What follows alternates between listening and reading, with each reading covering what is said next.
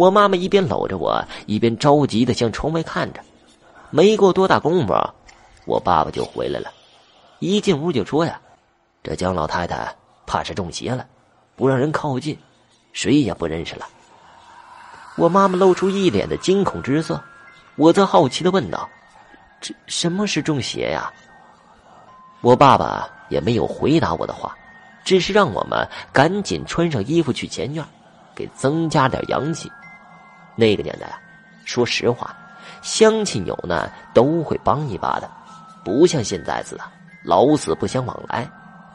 等我和我爸妈进了前院的屋子，只见前院已经来了不少的人了，多是年轻的大小伙子，也有几个胆子大的妇女。我表爷爷一脸愁容的说道。谁知道他得罪哪个死鬼了？出来上个厕所，回来就发疯了，对我又咬又打的。说完，抬起来他被咬伤的手臂。我偷偷的看向江老太太。这个时候的江老太太，可能是感觉到屋子里人多，阳气足，自己缩在炕上的墙角里，嘴里发出渗人的声音，一脸怒视的看着众人，整个五官呢似乎扭曲着。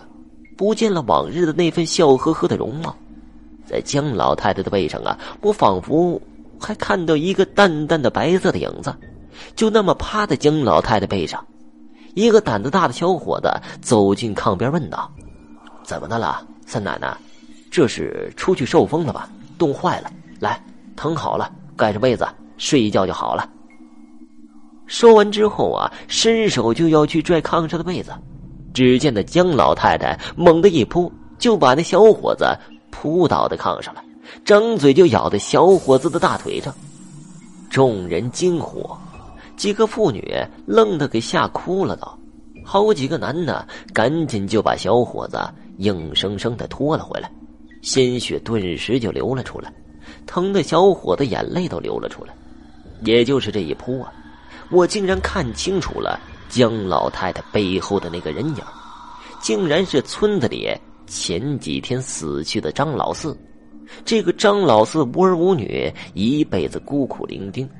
活着的时候跟江老太太家里处的不错，偶尔江老太太家做饭，还请张老四过来一起吃。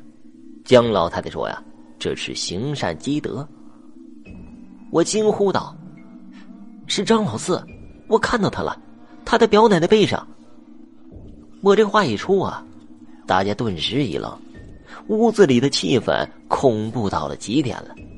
原本呢，大家谁都不确定的情况下，还可以用江老太太发疯这种借口来互相壮着胆子。这一下呀，听到是张老四这个死鬼的屋子里，可想大家此时的心态。